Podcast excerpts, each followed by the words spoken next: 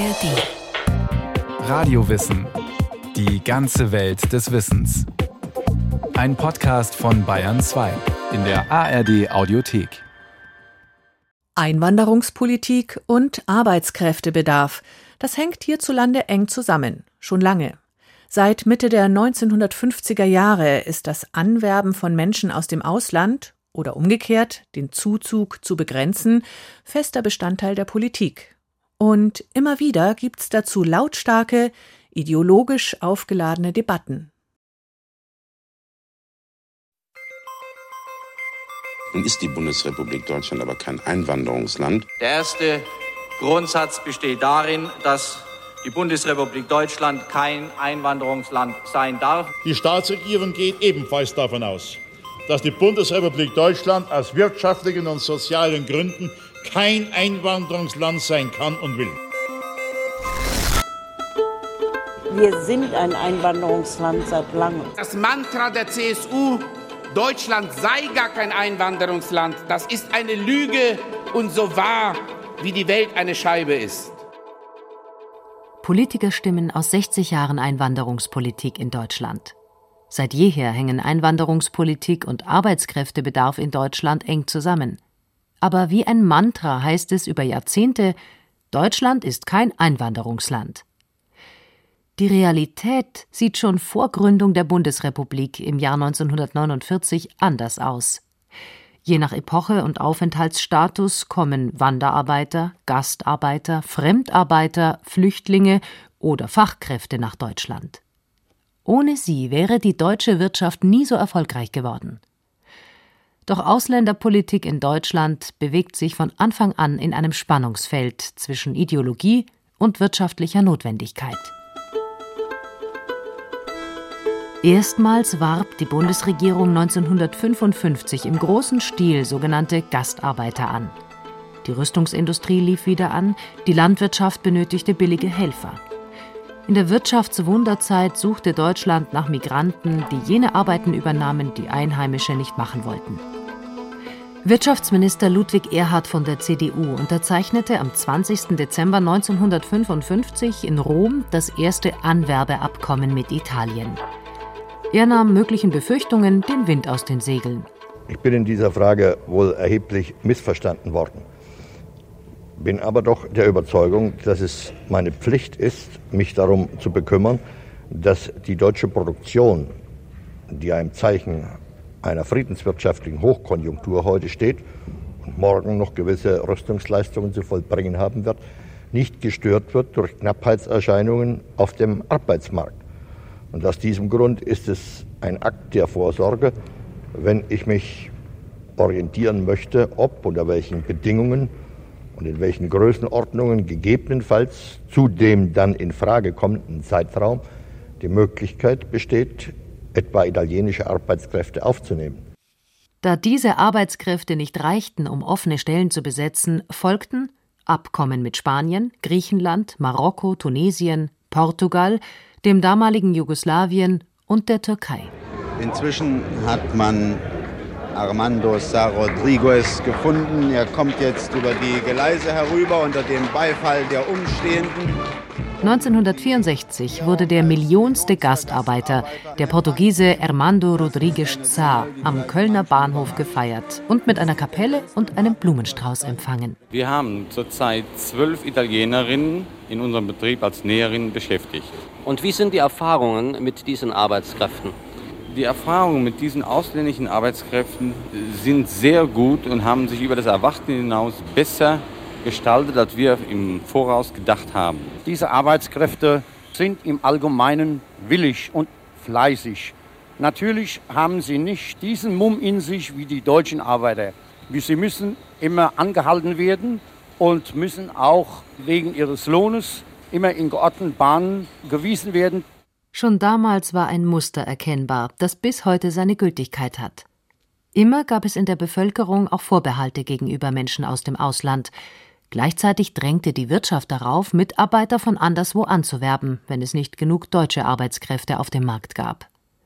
Und das war bei der sogenannten Gastarbeiteranwerbung ab Mitte der 1950er Jahre der Plan.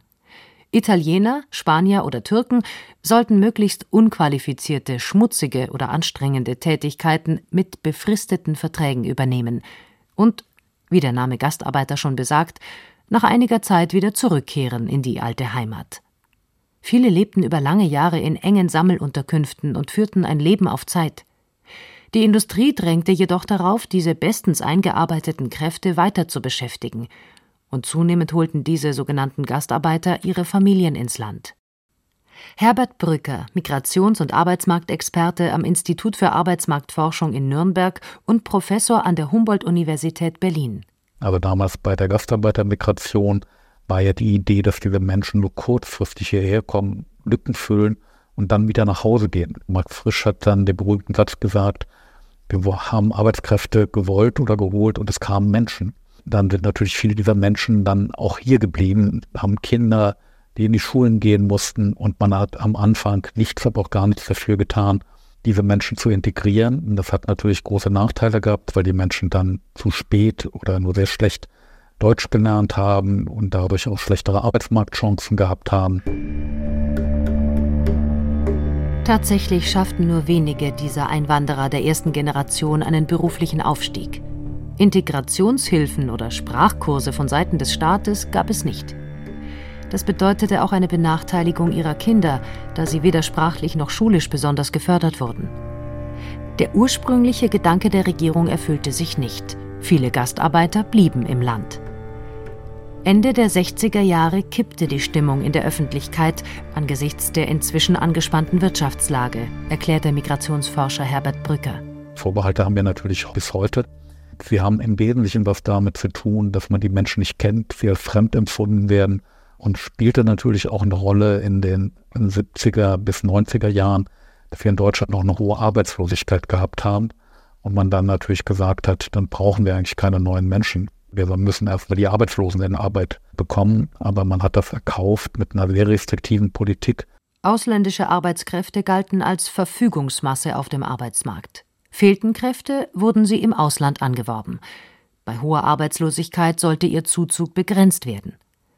Am 23. November 1973 erließ die Regierung einen Anwerbestopp unter dem Vorwand des sogenannten Ölpreisschocks.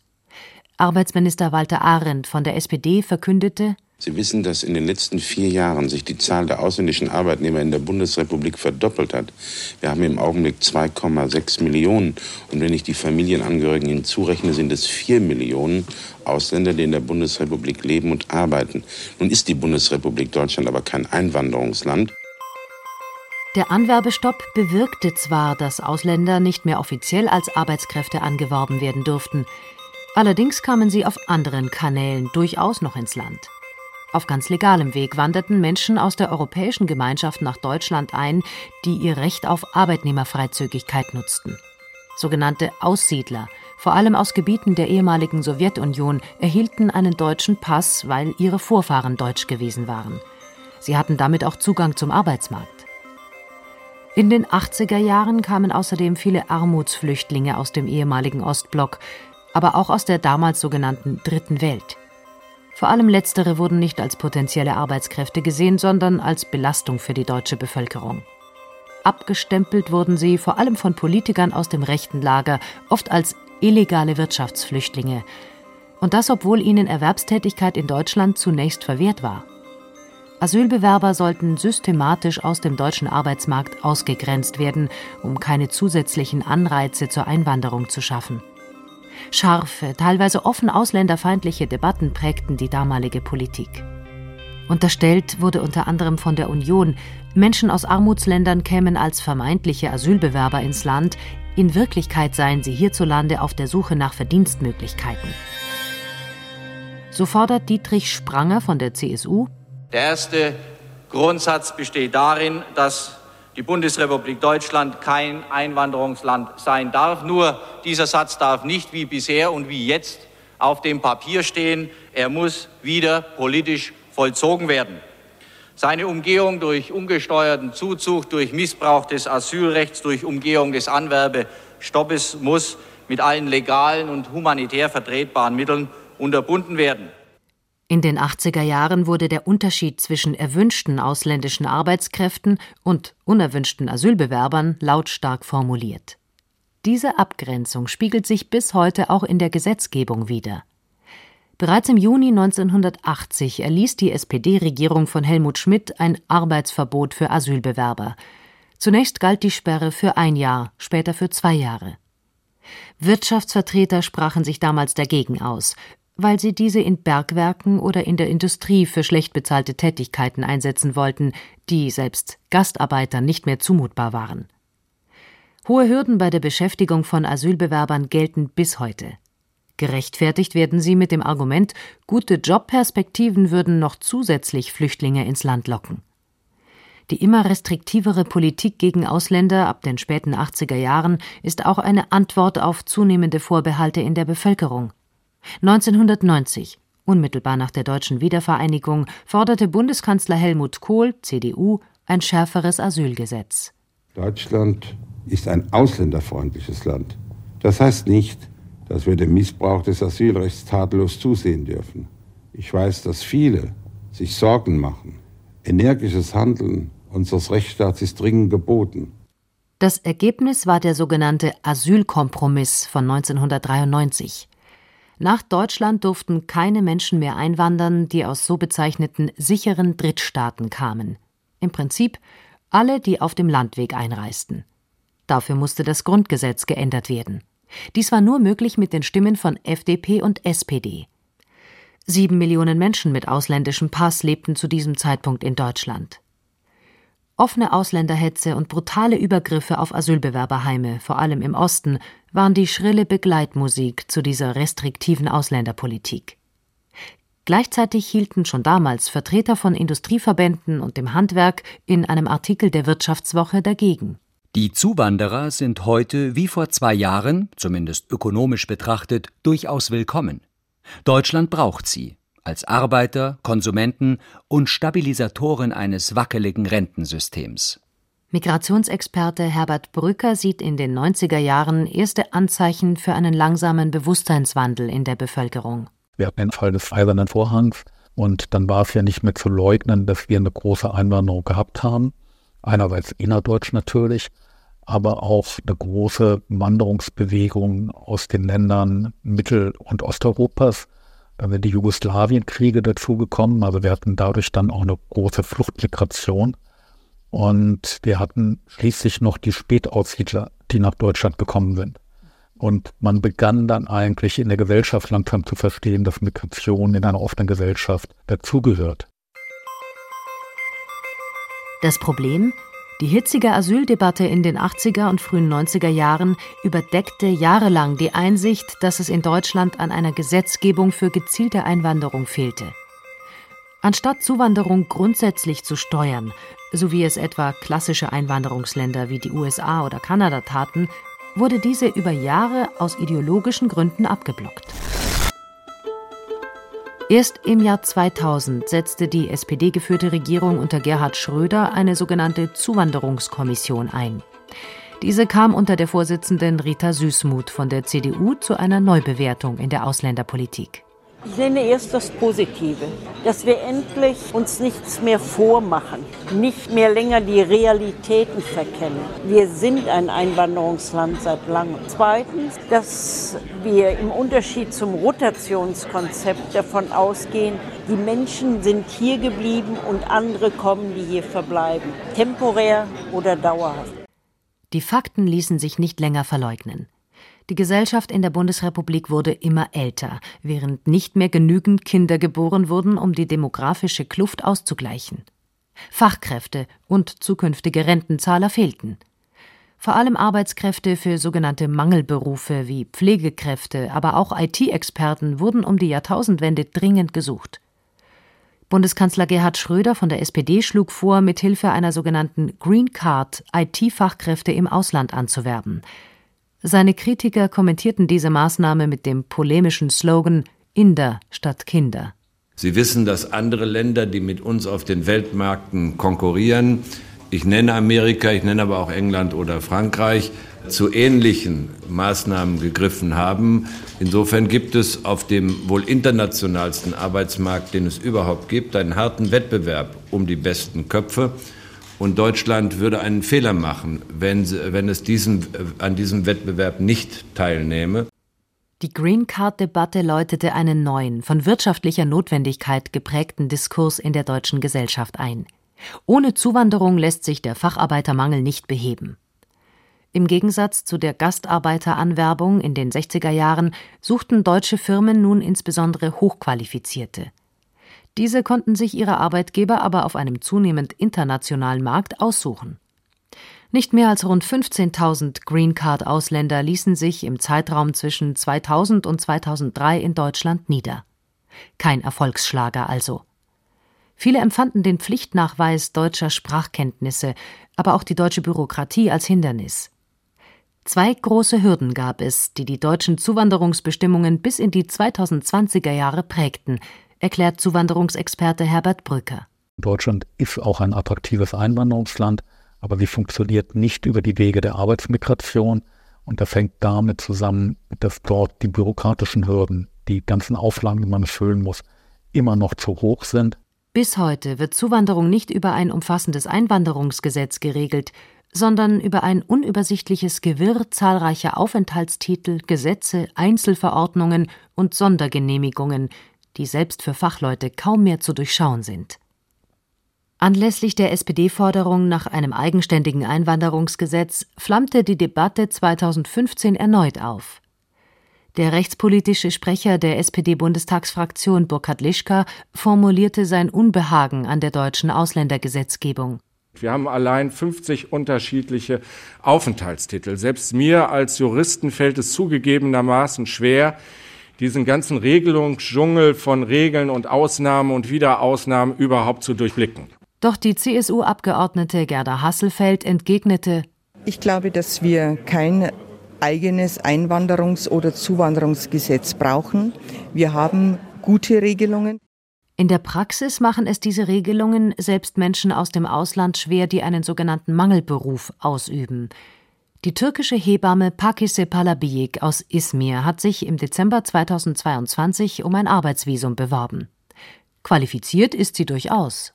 In der Türkei habe ich vier Jahre lang einen Gesundheitsberuf als Hebamme gemacht. Dann habe ich zwei Jahre lang eine Fernausbildung als Hebamme absolviert. Äh, ich habe 32 Jahre lang gearbeitet. Die türkische Hebamme könnte sich vorstellen, in einem deutschen Pflegeheim zu arbeiten, denn im Pflegebereich gilt der Arbeitskräftebedarf als besonders hoch. Das größte Hindernis die notwendige Anerkennung ihres Berufsabschlusses. Deutsche Behörden vergleichen dafür Punkt für Punkt die Ausbildungsinhalte des Bewerbers mit dem deutschen Profil. Oft erfüllen ausländische Bewerber diese Voraussetzung nicht. Das gilt auch für Pakise Palabiyek. Ja, dahinter steckt die Vorstellung, die häufig von Juristen kommt, die alle Risiken vermeiden wollen. Und dahinter steckt natürlich auch die Idee, dass die Menschen, die zu uns kommen, sollen quasi identisch sein wie deutsche Arbeitnehmer. Und das ist ein großer Irrtum, das werden wir nicht. Im Jahr 2019 einigte sich die Große Koalition unter CDU-Bundeskanzlerin Angela Merkel auf ein sogenanntes Fachkräfteeinwanderungsgesetz. Es trat am 1. März 2020 in Kraft.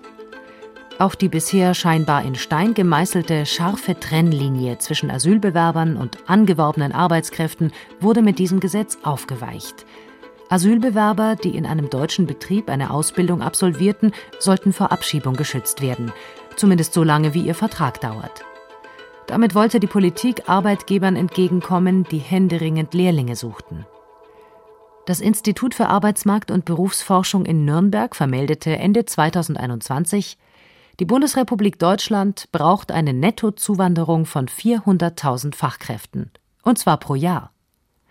Inzwischen fehlte es nicht nur an IT-Lern oder Pflegekräften, sondern an Arbeitskräften in vielen Branchen, an Handwerkern, Hotelangestellten, Flughafenpersonal oder Busfahrern.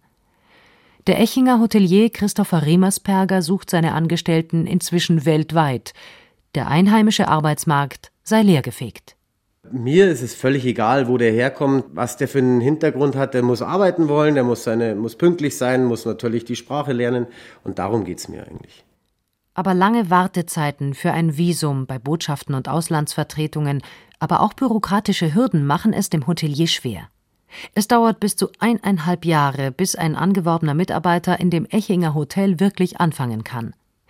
Die Probleme erkennt auch die Politik. Im Sommer 2023 wird das Fachkräfteeinwanderungsgesetz nachgebessert. Und zwar von der Ampelregierung. Zuständig für die Anwerbung von Fachkräften ist weiterhin nicht etwa das Arbeitsministerium, sondern das deutsche Innenministerium. Und das sieht das reformierte Fachkräfteeinwanderungsgesetz vor. Die Hürden für die Anerkennung von Berufsabschlüssen werden gesenkt. Auch Jobs in fachfremden Branchen dürfen angenommen werden. Eine sogenannte Chancenkarte soll es Menschen ermöglichen, unabhängig von einem konkreten Jobangebot legal im Land Arbeit zu suchen. Ein echtes Einwanderungsgesetz ist dieses Gesetz immer noch nicht, meint Herbert Brücker. Es werden im Prinzip immer so kleine Türen geöffnet über Ausnahmeregelungen. Man denkt aber nicht vom Grundsätzlichen her. Man muss auch den Menschen bestimmte Signale setzen. Aber wenn es eine Möglichkeit gibt, dass man auch ohne die Anerkennung der Abschlüsse reinkommt, aber zehn anderen Paragraphen festlegt, es geht nicht ohne die Anerkennung, dann sind die Menschen natürlich verwirrt. Und darum muss man sich im Grundsatz dafür entscheiden, was man eigentlich will und das dann auch transparent kommunizieren. Zurück zu der türkischen Hebamme Pakise Palabiyik. Welche Chancen bieten sich ihr durch das reformierte Fachkräfteeinwanderungsgesetz? Kann sie nun nach Deutschland einreisen, um sich eine Stelle zu suchen? Nein, teilt das Bundesinnenministerium auf Anfrage mit. Für den hier relevanten Bereich der Pflegeberufe trifft es zu, dass auch künftig nicht auf die Berufsanerkennung verzichtet wird. Die türkische Hebamme kann zwar im Gegensatz zu den früheren Gastarbeitern aus der Türkei gut Deutsch. Sie hat einen anerkannten Abschluss in einem qualifizierten Beruf. Das Problem? Ausgerechnet in einer Branche, in der die Fachkräfte dringend gesucht werden, gilt die alte Regelung weiter. Im Gesundheitssektor muss ein ausländischer Abschluss weiterhin gleichwertig zum deutschen sein. Einwandern kann die türkische Hebamme nicht, solange ihr Abschluss nicht anerkannt ist. Geduld, Geduld, Geduld. Geduld, Geduld, Geduld warten. Ich warte. Äh, Geduld. Das Fachkräfteeinwanderungsgesetz modernisiert sich, wenn auch nur in kleinen Schritten. Ein Radiowissen von Gabriele Knitsch. Empfehlung, wer da weiterhören will, der Radiowissen Podcast History, alles Geschichte. Da gibt's auch viel Politisches aus dem 20. Jahrhundert zu finden. In der ARD Audiothek und überall, wo es Podcasts gibt. Mehr Informationen zu diesem Stück bekommen Sie in den Show Notes. Wie wir ticken. Wie wir ticken. Wie wir ticken.